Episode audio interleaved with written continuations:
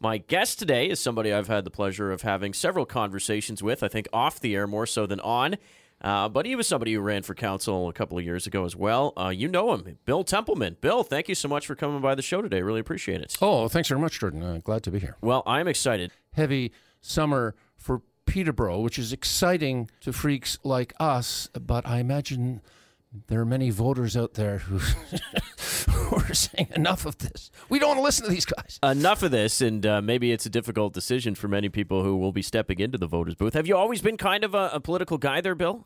No, no, it was all uh, another world of darkness for uh, several decades. I mean, when I uh, when I was a student way back in the Pliocene era, you know, politics were, were very contentious. Of course, the Vietnam War and all that. And while I was involved a bit, I tended to shy away from it. But since moving to Peterborough with my family in 2000, uh, the light has gradually dawned that a, a lot of what affects our daily lives happens certainly at the municipal level.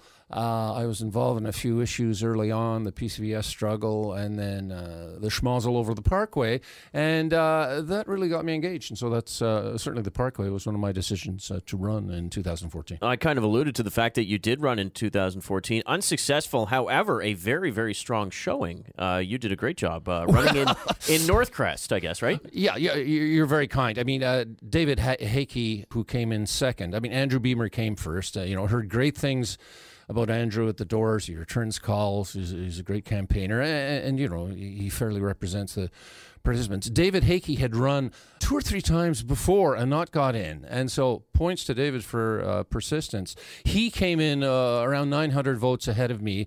Then I was third, and then Stephen Wright fourth, and then someone else whose name I cannot remember came fifth. Yeah, a number of things I, I learned about that. If I could give advice to my 50 year old self, it would be first of all, before you decide to run, get involved in the community more, uh, do some volunteer work, build a community profile. And then the second thing is run where you live. I ran in Northcrest, I live in Town Ward.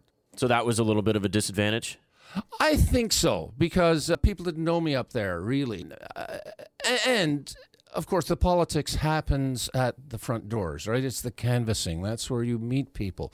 At least that's what I used to say. But now, with all the changes in social media and online voting, I think the game is changing. You've got, for example, someone told me that during the federal election, 2015, Maryam Monsef had more followers on Twitter and Facebook than the Peterborough Examiner. So, so if you don't have a, a very high and active social media following, you're toast.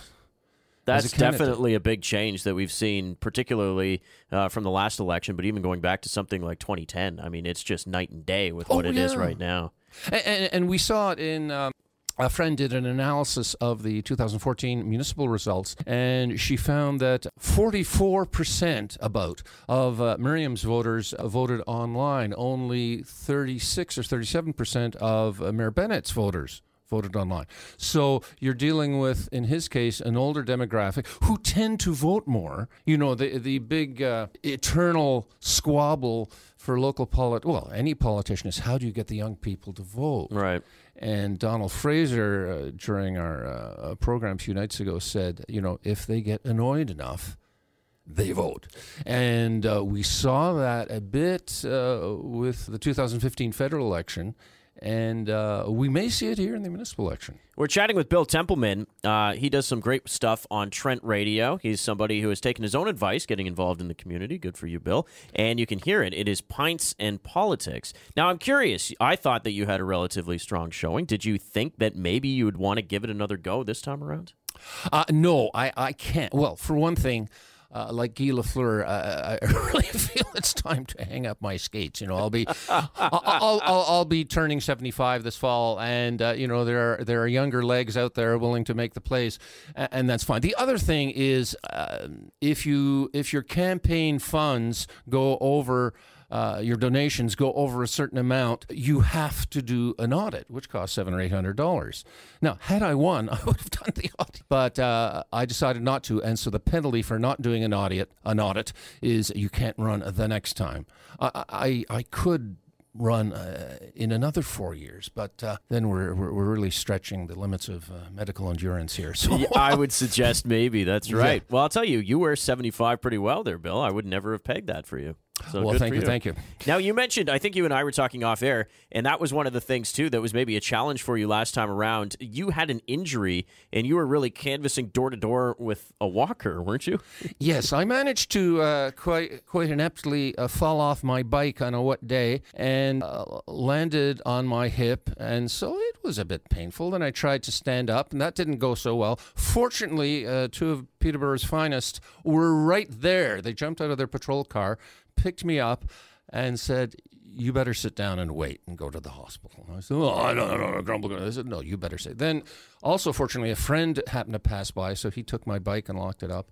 And lo and behold, uh, I had to have a hip replacement. Yeah, so that was a bit of a drag. But, you know, the PRHC, I, I have to recommend if you're going to have a hip replacement, do it in Peterborough because they've got it together. I was back out campaigning in five days. No, nothing to do with me. It's to the job they did. It, it was wonderful, the treatment uh, I received at the hospital. Yeah, they certainly do a great job over at the PRHC. Right now, what do you think? We talked about age a little bit jokingly about you being 75, but uh, kind of a mixed bag jumping into the race early on here. And you are seeing some younger candidates, most notably probably Zach Hatton, who's still in his teens, but even Diane Therrien coming forward to run for mayor, you know, only 32, 33 years old. Uh, what do you make sort of of the, the demographics that we are seeing early on heading into the municipal election? hugely interesting question, and and uh, I think that's one of the reasons why, at least traditionally in Peterborough, younger people have don't vote very much because they take a look at the slate, they see lots of gray hair. Uh, lots of people who remember the Beatles on Ed Sullivan, and they say, eh, you know, not my scene.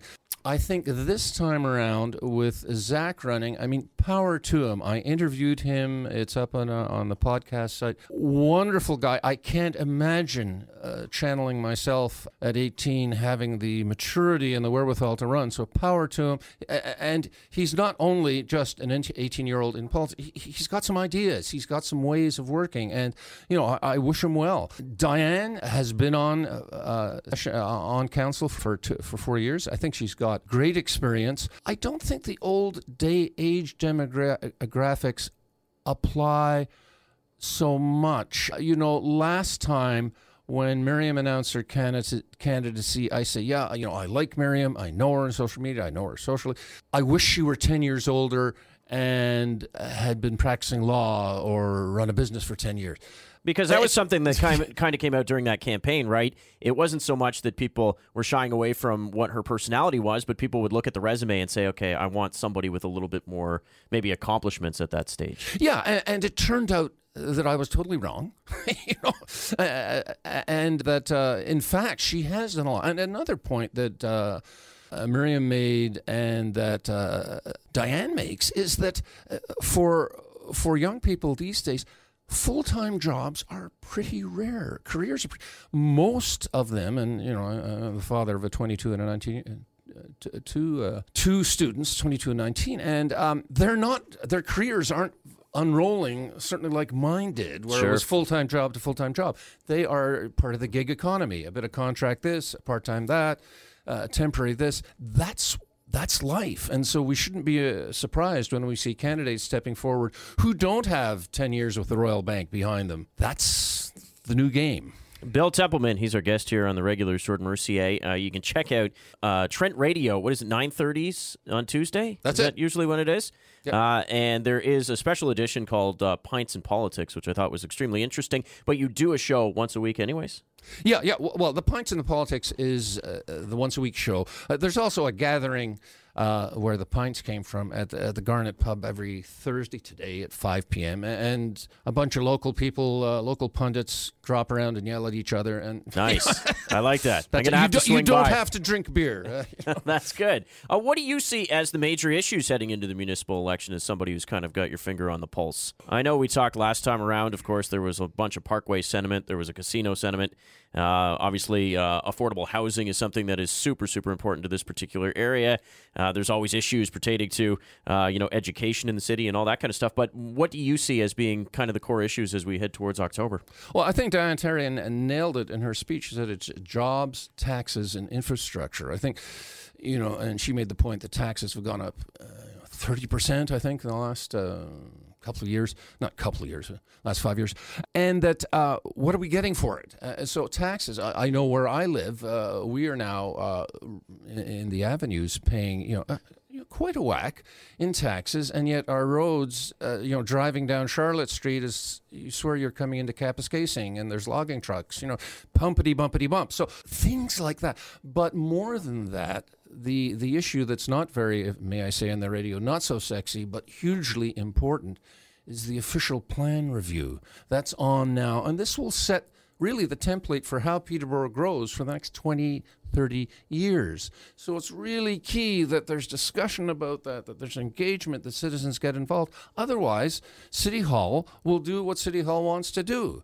And if that means parkways, expanding more suburbs, you know, putting the hockey arena wherever, so be it. Now, on the hockey arenas, I know when I was campaigning, I tried to promote the idea why don't we do what, in addition to, I, I get it, you know, the MEMSIS Center has to be replaced. Why don't we build those wonderful rinks that I'm sure you've seen in Toronto? They're, they're artificial rinks, but they're outside and they're open air people play hockey on them. Well, why don't we have? Toronto has uh, 30 of them, but could we put in maybe two or three in Peterborough? I mean, this is a hockey town, right? And yet it's so hard to get ice time. So there's things like that that, you know, I'd really encourage people to get involved because this is when the ideas get floated and then the politicians, once they're elected, then they begin to act. Right, exactly. Do you have a sense of what Mayor Bennett is going to do?